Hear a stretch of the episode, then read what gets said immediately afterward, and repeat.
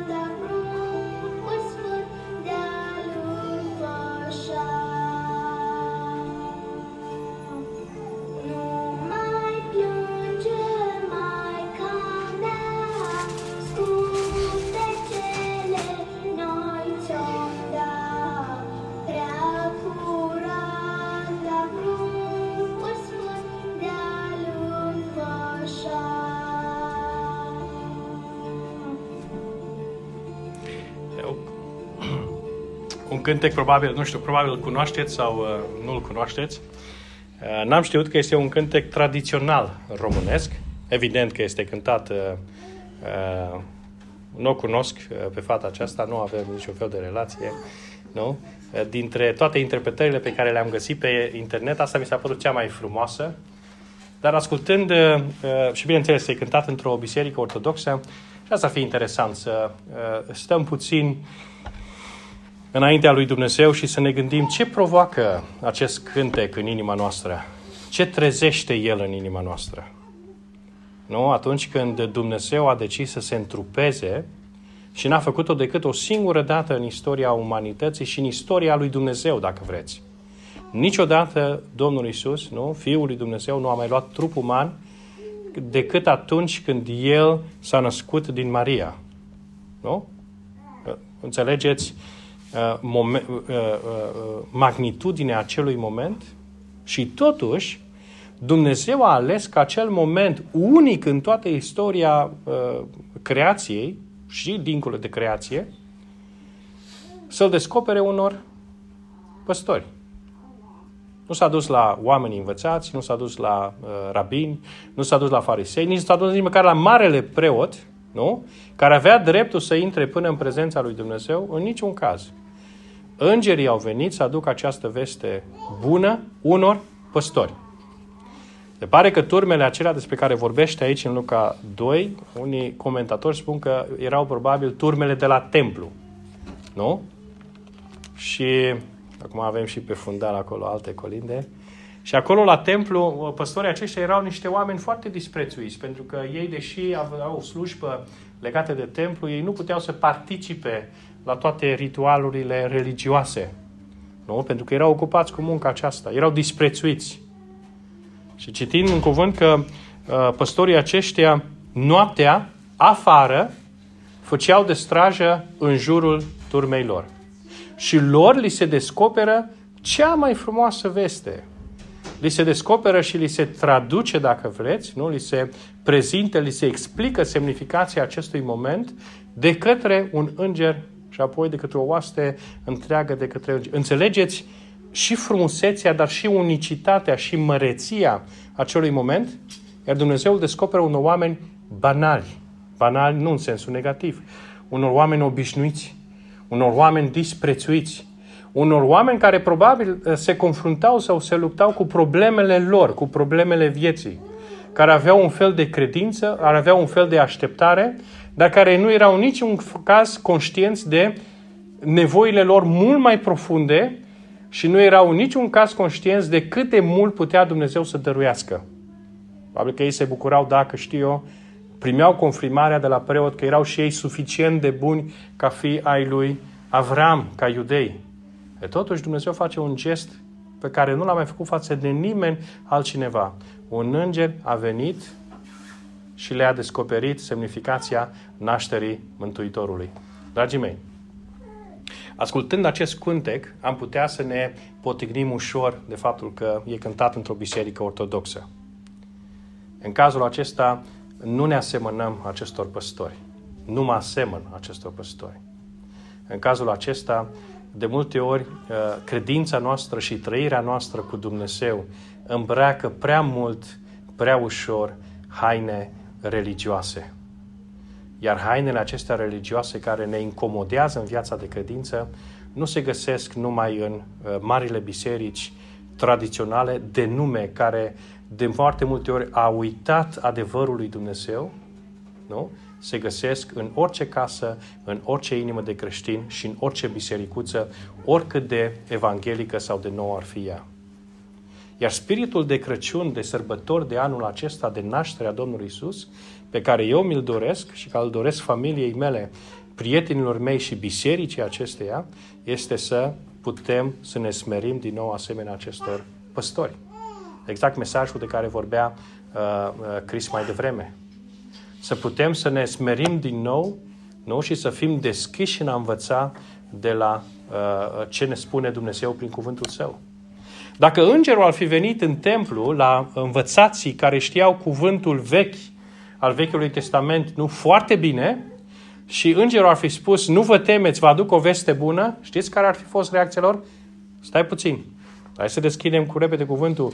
Imediat o atitudine de, de, de critică, de respingere, de este ce ne spui tu conform cu nu? ce știm noi deja, este ceea ce spune omul acesta, este cântecul pe care îl aud în momentul acesta, este modul în care se desfășoară programul, este sărbătoarea aceasta așa cum sunt eu obișnuit? Eu cred că atunci ne asemănăm mai puțin cu acești păstori. Nu niște păstori care făceau de strajă noaptea, și afară, nu? În prejurul turmei lor. Erau ocupați cu viața lor. Și totuși Dumnezeu vine și le face o descoperire uh, unică. Nimeni n-a mai avut parte de o astfel de descoperire. Și apoi, cuvântul lui Dumnezeu continuă mai departe. Mă întorc puțin la cântecul ăsta. De ce l-am ales? Nu pentru a sugera sau de a ne cerceta pe noi dacă suntem suficienți de uh, smeriți sau de plini de iubire. Nu. Asta e mai degrabă un efect colateral, ca să zic așa. E un cântec foarte trist. Cel puțin uh, așa îl percep eu. Când am întrebat pe colegi și am spus lui Chris să nu comenteze pentru că el știe limba română, ce trezește acest cântec în inima lor, nu? Bine, unul dintre colegi a fost mai dipat și a luat după Google imediat varianta limba engleză dar totuși vorbește despre uh, tristețe aici, despre uh, neputința, uh, da, neputința, suferința Mariei, mamei Domnului Isus, care naște în condiții improprii și care nu are cele necesare să îngrijească pruncul, Isus Hristos. Și acolo se face o promisiune frumoasă în cântec, nu-ți face griji, noi o să-ți dăm hăinuțe să-l îmbraci. Nu? Dar atitudinea aceasta de, de smerenie, de neputință, de insuficiență, asta m-a atras cel mai mult. Pentru că de multe ori și, în, uh, uh, uh, și, și de Paște și de Crăciun, nouă ne este foarte ușor să trecem să facem un pas prea rapid peste această etapă și să ajungem imediat la gloria evenimentului. Iar evenimentul nașterii, întrupării și evenimentul morții și al învierii Domnului Isus e îmbrăcat întotdeauna de glorie. Și este un motiv de bucurie. Dar noi uităm, nu, semnificația acestui moment. Și anume, smerenia pe care s-a îmbrăcat Domnul Isus, dezbrăcându-se de slava Lui, suferința prin care El a trecut, nu, făcându-se mic. Iar asta, asta este gândul la care vreau să ne oprim. Și prin acest cântec și prin uh, cuvintele pe care le împărtășesc, uh, uh, asta este gândul la care vă invit să meditați. Nu asemenea Mariei, să luați cuvintele acestea și să meditați asupra lor uh, în inima voastră, acasă. Pentru că dacă ar fi să vorbim de bucurie, nu poți să fii bucuros, nu poți să trăiești bucuria dacă nu ai conștientizat mai întâi tristețea. Atunci când ai totul, când ți-e masa plină, când ești din belșug, nu te bucuri dacă mai primești ceva. Ești de fapt mofturos. Nu? Și cuvintele acestea și principiul acesta le explică Domnul Isus în altă parte. Nu cei sănătoși au trebuință de medic, ci cei bolnavi. Dacă nu te vezi bolnav, prezența sau promisiunea uh, de a intra în contact cu un medic nu are nicio valoare. Dacă tu ești deja mândru, în sensul, nu, uh, nu am nevoie de Dumnezeu, nu am nicio nevoie, îmi sunt suficient, atunci nu o să poți să cunoști uh, bucuria nașterii Domnului Isus Hristos. Trebuie mai întâi să simți nevoia, să simți neputința. Mai întâi să iei contact cu această stare de om căzut, om depărtat de Dumnezeu, om care caută ceva pe pământ, dar nu poate să găsească pe pământ uh, ceea ce de fapt are nevoie. E, asta este lucru care m-a atras foarte mult la cântec. Și asta e lucru care m-a atras foarte mult la păstorii ăștia. Păstorii aceștia obișnuiți, disprețuiți, cărora Dumnezeu le-a făcut cinste foarte mare. Să li se descopere semnificația nașterii unui prunc undeva într-o este în Betleem. Haideți să luăm gândul ăsta și pentru noi. Haideți să trecem prin sărbătoarea care ne stă înainte cu aceeași atitudine. Să încercăm să dăm la o parte hainele pe care de multe ori cu care ne-am obișnuit, hainele religioase, și să păstrăm cuvântul lui Dumnezeu. Continuă textul mai departe și asta e un gând care l-am sesizat abia joia trecută. De ce? Pentru că am citit în engleză dintr-o altă traducere. Și acolo spune în versetul 9, iată că un înger al Domnului s-a înfățișat înaintea lor și slava, etc. Iar în limba olandeză, în traducerea pe care am citit-o, spune un înger a venit în mijlocul lor. Și asta este un gând la care este uh, uh, bine să putem medita. Întotdeauna în imaginația mea a fost că acest text se citește în felul următor. Îngerul lui Dumnezeu vine și se apropie undeva sus deasupra păstorilor. V-ați imaginat așa? Cam așa e și imaginea mea. Dar acolo, în traducerea aceea, spunea îngerul a venit și s-a așezat între ei. Înțelegeți diferența? Din punctul meu de vedere, suntem foarte ușor, uh, avem foarte ușor tendința să credem că cerul este sus, că este departe de noi, că este separat de noi, că Dumnezeu este sus, că este distant, că este neimplicat în viața noastră. E, acesta este gândul pe care vreau să-l precizez mai departe. Prin intruparea lui, Domnul Isus a ales să vină în mijlocul nostru. Unde este Dumnezeu pentru noi? Unde, este, unde stă El? Uh, unde stă Domnul Isus Hristos uh, față de noi? Stă El în afara noastră? Mai rău. Stă El deasupra noastră? Nu? Autoritar și distant? Sau este El implicat în viața noastră cu șuișurile și coborușurile ei? Nu? Familia Cerdunolea trece printr-o suferință grea, Uh, oricâtă mângâiere sau bucurie ai putea avea ca creștin, ele nu pot să alunge suferința pe care o ai despărțindu-te de cineva drag. Și vorbesc din propria mea experiență, nu? Când spun uh, lucrul ăsta. Și din experiența mea. Tatăl meu a murit acum câțiva ani uh, și am citit și pe uh, grupul de WhatsApp nu mărturiile lor sau cuvintele lor care m-au impresionat. Cât de frumos, cât de liniștiți au rămas, cel puțin citind uh, uh, răspunsurile lor sau mulțumirile lor. Nu? Dumnezeu nu este niciodată departe, deasupra, în afară, distant și nepăsător. El este aproape și El umblă cu noi. Numai noi să avem inima aceea smerită de care vorbea Chris mai devreme, să ne putem și recunoaște și accepta dependența de El. Doamne, nu putem să mergem mai departe dacă nu mergi Tu cu noi, dacă nu ne sprijini Tu, dacă nu ne binecuvintezi Tu, dacă nu ne trimiți Tu. Să ne rugăm pentru uh, Fin, Bogdan, pentru Anda, pentru copii, pentru familia din România, ca acest eveniment să fie împletit și cu mângâierea lui Dumnezeu nu? și să fie și o pricină de cercetare, poate, uh, pentru oamenii de acolo. Deci îngerul a venit și s-a așezat între ei sau deasupra și deodată ce s-a întâmplat cu oamenii aceștia? Nu, îngerul a venit, a, un, îngerul din cer, nu? Că nu era din altă parte. Spune cuvântul lui Dumnezeu mai departe, ei s-au înfricoșat foarte tare. Nu? Păstorii au fost plini de teamă. Și mă gândeam, ce era în neregulă cu acest uh, înger? De ce se înfricoșează păstorii? Îngerul vine, se apropie de uh, păstori și păstorii sunt plini de frică. Care era problema lui? Nu arăta bine? Lumina lui era pătată de întuneric sau de culori care să, știu eu, să te supere?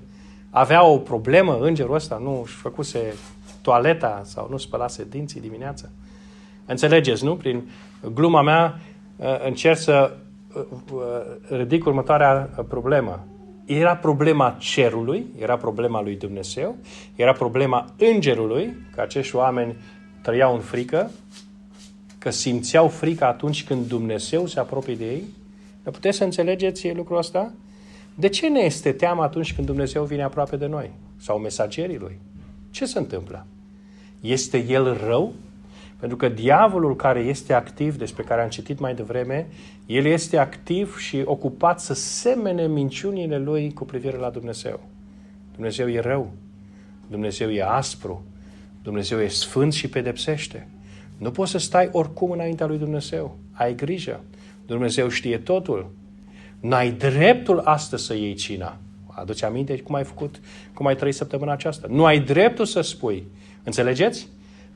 dragii mei, niciodată n-am avea dreptul să stăm înaintea lui Dumnezeu dacă s-ar lua în calcul modul în care noi trăim. Niciodată. Nu e niciunul bun, spune cuvântul lui Dumnezeu. Și până nu acceptăm lucrul acesta, nu înțelegem adevărata relație cu Dumnezeu. Nu intrăm în relație cu Dumnezeu prin credință, prin harul lui Dumnezeu. El are milă de noi, de fiecare dintre noi și de toți oamenii care sunt aduși de El în relație cu El. Nu ține de modul în care noi trăim sau am trăit săptămâna aceasta sau de performanțele noastre spirituale. Asta nu înseamnă că putem trăi cum vrem. Și asta nu înseamnă că putem să uh, rămânem în problemele pe care le avem, poate spirituale, neizbăvirile în care suntem în viața noastră. Nu. Dar relația noastră începe și se continuă datorită harului său. Frica îngerilor amintește de frica noastră. Amintește de teama noastră, iar aceasta este generată de minciunile lui Satan și se folosește de căderea omului în păcat. Aduceți-vă aminte și cred că știți lucrul ăsta, mi-aduc aminte că am mai și vorbit odată de gândul acesta, că Adam, atunci când a căzut în păcat, el a cunoscut două emoții, nu partea răului, pe care nu le cunoscuse înainte. I-a fost frică și a fost rușine. I-a fost rușine că este gol și a făcut și el ce a putut să acopere această rușine. Nu a mai fost împăcat, n-a mai fost liniștit nu s-a, cu, cu el însuși, cu cine este el, că e bărbat sau că e femeie, că e înalt sau că e scund, că e înțelept sau neînțelept, că e blond sau brunet, care are pielea neagră sau albă. N-a mai fost liniștit cu el însuși. A intrat în conflict și a fost rușine de cine este el. Emoția aceasta, trăirea aceasta a fost consecința directă a păcatului. Nu? Când a căzut în păcat și când el a zis, n-am nevoie de Dumnezeu, vreau să fiu ca El. Când a apărut păcatul mândriei. Iar a doua trăire a fost frica. Când Dumnezeu l-a strigat pe Adam, cu ce glas? Care era problema lui Dumnezeu? A strigat el prea tare? A fost glasul prea aspru? Înțelegeți? În niciun caz. Dumnezeu a strigat cu același glas ca un susur blând, plin de dragoste, plin de iubire, plin de grijă. un cuvânt care dă viață, un cuvânt care încurajează. Cu vocea aceasta a vorbit Dumnezeu atunci când l-a strigat pe Adam. Și totuși lui Adam i-a fost frică. De ce? Pentru că el căzuse în păcat. De ce ne este nouă frică atunci când Dumnezeu vine aproape de noi?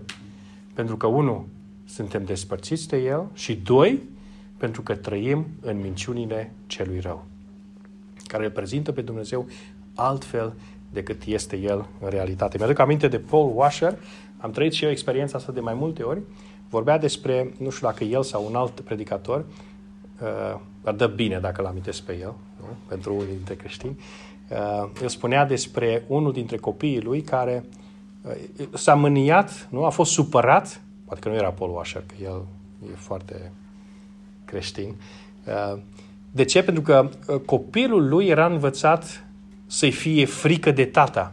Vine tata și o să te pedepsească. Tata o să te părăsească. Nu mai știu exact care era uh, situația. Mi s-a întâmplat și mie de câteva ori. Nu? Imaginea aceasta unui Dumnezeu răzbunător, unui Dumnezeu distant, unui Dumnezeu care așteaptă ca noi să, ne, să fim bine, să trăim bine, să ne perfecționăm ca să-i câștigăm bunătatea Lui. Unui Dumnezeu care nu se implică în viața noastră. Pe când Dumnezeu este cu totul altfel decât uh, această imagine.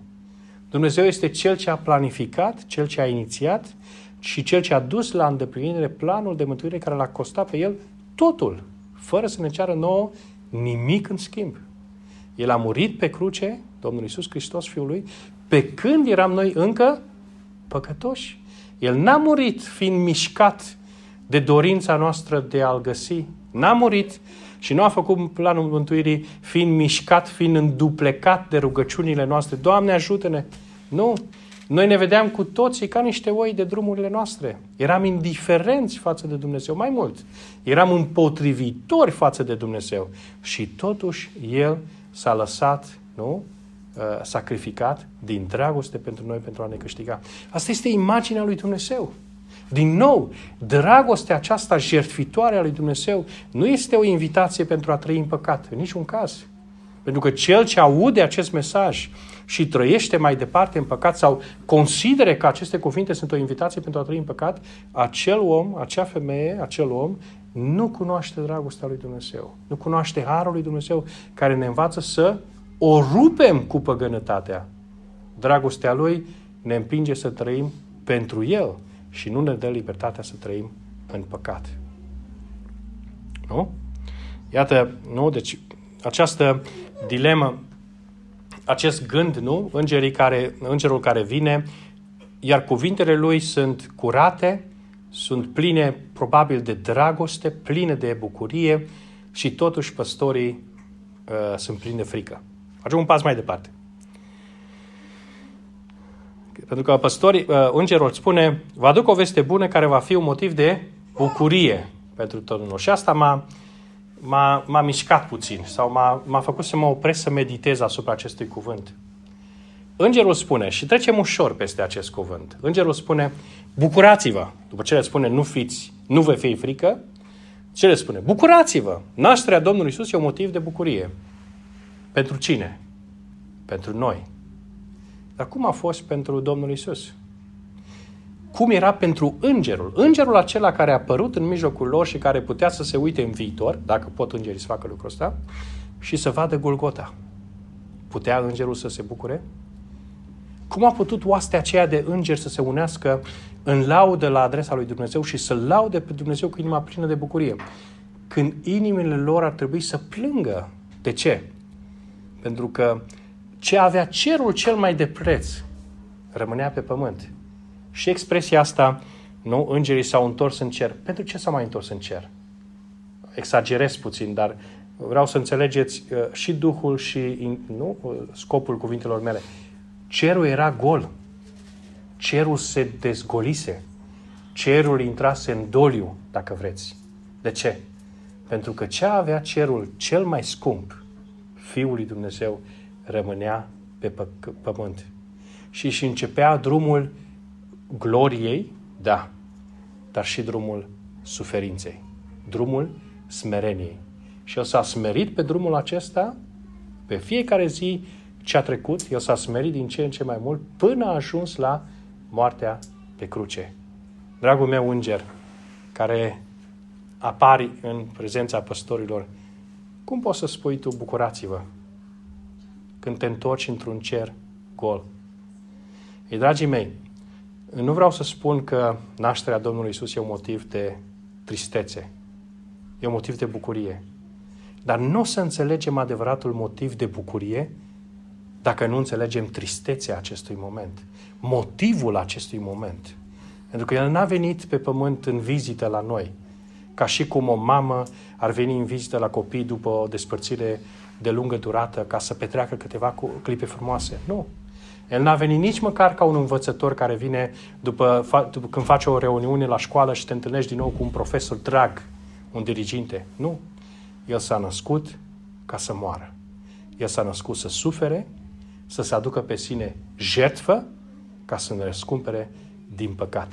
Și până nu înțelegem, până nu conștientizăm acest adevăr și până nu-l primim în viața noastră, nu putem să trăim cu adevărat bucuria Crăciunului. Atunci, înțelegeți? Nu putem să, nu putem să apreciem, nu putem să ne să prindă inima în flăcări, să lăudăm și să-i mulțumim lui Dumnezeu pentru ce a făcut El. Altfel, Crăciunul rămâne o sărbătoare plină de lumini, plină de culori, de veselie, de reuniune, de masă bună și cam atât. Și un pic de program religios. Dacă nu înțelegem acest aspect, dacă nu-l înțeleg. Și, din nou, dacă stau să mă uit la cum vorbesc în dimineața aceasta, poate aici și acolo aveți impresia că vorbesc pentru voi, nu? Și vorbesc pentru mine. Eu când spun lucrurile acestea mai mult, spun și mă ascult pe mine și îmi vorbesc mie. Și dacă cineva găsește și lucruri bune, poate să le ia. Dacă sunt mai puțin bune, dați-le la o parte sau veniți să vorbim despre ele după program. Facem un pas mai departe. După ce am văzut absurditatea, între ghilimele, acestei precizări că îngerii s-au întors în cer, nu? Să ne întoarcem puțin la frica îngerilor. Când a fost au, frica uh, păstorilor? Când au fost ei în stare să uh, simtă altceva, să trăiască altceva, nu? Ăștia au fost prinși de, uh, cum se cheamă, au fost uh, invadați de îngeri, au rămas mărmuriți, plini de teamă și de frică, îngerul le-a povestit ceva, acum noi știm că atunci când uh, ești plin de frică, înțelegi cam 10% din ce ți se spune, nu? Că nu mai ai capacitatea să uh, primești. Totuși au priceput. E un eveniment foarte mare, plin de frică s-au dus să verifice dacă ceea ce li, se, li s-a spus e adevărat. Și e interesant că cuvântul lui Dumnezeu, abia în versetul 20, vorbește din nou despre ei. Și spune, și păstorii s-au întors, cum? Plin de frică? Nu mai erau plini de frică. Dragii mei, și asta m-a impresionat. Ce ia, uh, ce alungă frica din noi? Ce alungă teama din noi? Ce alungă îndoiala sau tristețea sau nesiguranța sau conflictul interior? A spiritualiza eu, că de fapt asta fac în dimineața aceasta, nu? Textul și-a spune, și nu e doar spiritualizare, întâlnirea cu Isus Hristos. Ei s-au întâlnit cu îngerii, au fost plini de frică. Au auzit un mesaj, l-au înțeles pe jumătate. Nu știau despre ce e vorba.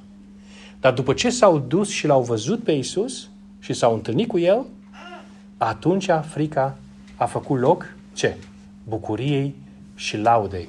Și spune aici cuvântul lui Dumnezeu în versetul 20, foarte interesant, foarte frumos, slăvind pe Dumnezeu, lăudând pe Dumnezeu pentru, și atenție, trei verbe. Pentru toate lucrurile, pentru cele ce auziseră, văzuseră și care erau în tocmai cum li se spuseseră. Mă gândeam eu, ce înseamnă, de ce precizează cuvântul lui Dumnezeu și toate aspectele astea? Degeaba. Nu, nu cred asta. Păstorii au auzit, au văzut și tot ceea ce au uh, trăit ei a fost conform cu ceea ce li se spuseseră. Mă gândesc că și pentru noi se aplică atât de bine frica face loc laudei și păcii atunci când noi auzim cuvântul lui Dumnezeu și îl înțelegem. Nu doar îl auzim și trece pe lângă noi, ne spală urechile, ca să zic așa, se întâmplă. Mie se întâmplă foarte des. Stau în scaun, să ascult, prind un gând bun, încep să mă gândesc asupra lui și Și apoi îmi dau seama după 5 minute că n-am mai fost atent la ce se spune. Și apoi încep să reconstruiesc ideea, mi se întâmplă, nu des, ca să nu îl dezamăgesc pe, să nu descurajez pe Chris sau pe... Uh, dar mi se întâmplă des să stau cu, cu trupul aici și să fiu cu mintea în altă parte. Păstorii au auzit, iar auzirea lor are și semnificația au înțeles. Mă gândesc că ei au făcut că același lucru să scrie și despre Maria. Și Maria auzise, așa -i? Dar ea făcea mai mult decât auzise. Ea nu era ca boii ăia, dacă erau niște boi acolo în staul. Îmi place să cred că erau, care încălzeau pe pruncul Iisus. Așa, uh, niște boi care au înțeles foarte bine semnificația momentului. Nu? Boii au auzit și ei, dar Maria păstra cuvintele în inima ei și se gândea asupra lor, nu ca să priceapă. Păstorii aud și pricep. Mai mult, păstorii aud și apoi văd. E, și ăsta e un pas care, de care avem nevoie. A vedea înseamnă a experimenta, nu? Să, să, nu doar să auzi, dar să trăiești tu cu Dumnezeu. Nu doar să auzi o predică bună, nu doar să te gândești la asupra ei, nu doar să ai anumite emoții datorită și o gândurile pe care uh, le ai în momentul acela, dar să pui în aplicare ceea ce auzi în relația ta cu Dumnezeu. Sau să începi o relație cu Dumnezeu. Să auzi, să înțelegi, să experimentezi. Și aș mai zice eu că experiența aceasta întotdeauna rămâne în limitele cuvântului lui Dumnezeu. Nu? Că așa spune aici, și care erau în tocmai cu ce li se spusese.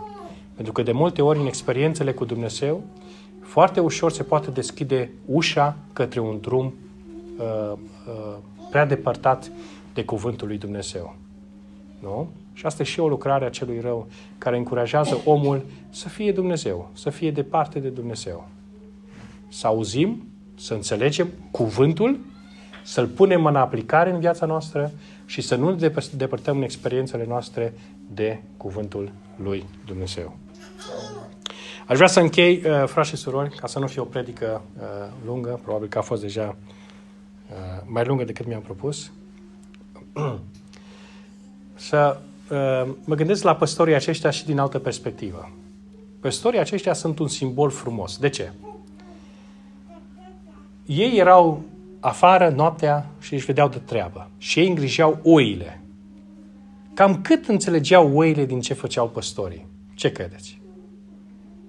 Dacă oile acelea care dormeau ziceau a doua zi, aș vrea să merg la pășune aia, sau să beau apă de acolo, sau să mergem în ritmul ăsta, sau să ne împartă păstorul în grupe, să nu mă mai pun în grupă cu oile alea, că alea miros urât, vreau cu oile celelalte. Tot felul de nevoi și de dorințe, nu? Pe care oile... Dar uneori păstorul își întinde toiagul și atinge oaia. Și înțelege oaia ce face păstorul? Nu cred. E cam așa, înțelegeți, nu? Că asta e doar un exemplu. Cam așa suntem și noi în relația cu Dumnezeu. Noi nu înțelegem de ce lasă Dumnezeu anumite lucruri în viața noastră, de ce ne conduce pe drumul pe care trebuie să trecem. Avem explicațiile noastre, avem nevoile noastre, avem scopurile noastre. Nu? Mă gândesc din nou la Fin și la Bogdan, nu pe drumul prin care ei trec acum. De ce a îngăduit Dumnezeu să facă să fie așa. Cred că nimeni nu poate să explice desăvârșit decât Dumnezeu însuși, nu? dacă se va descoperi adevărul acesta, de ce acum? Dar Dumnezeu știe. El este păstorul cel bun. Eu îmi păstrez credința în păstorul meu. Eu îmi păstrez credința în păstorul meu. Textul din 1 Petru cu 5, din care a citit uh, uh, Chris mai devreme, vorbește despre o generație de creștini care treceau prin persecuție. Iar lor le scrie Petru, nu? Fiți atenți, pentru că în suferința voastră diavolul dă târcoale ca un leu și caută pe cine să închită. Ce înseamnă lucrul ăsta? În suferința noastră, în lucrurile pe care noi nu le înțelegem, diavolul atacă credința noastră în Dumnezeu. El este tot, rămâne El bun, rămâne El în control, are El un plan cu viața mea sau sunt eu așa bătut de vânt prin viața prin care și nu e niciun scop și suferința e absurdă? Nu. Oile nu înțeleg ce face păstorul. Nici noi nu înțelegem întotdeauna ce face păstorul nostru. dar să păstrăm credința că El este un păstor bun pentru noi. Domnul să ne dea harul acesta.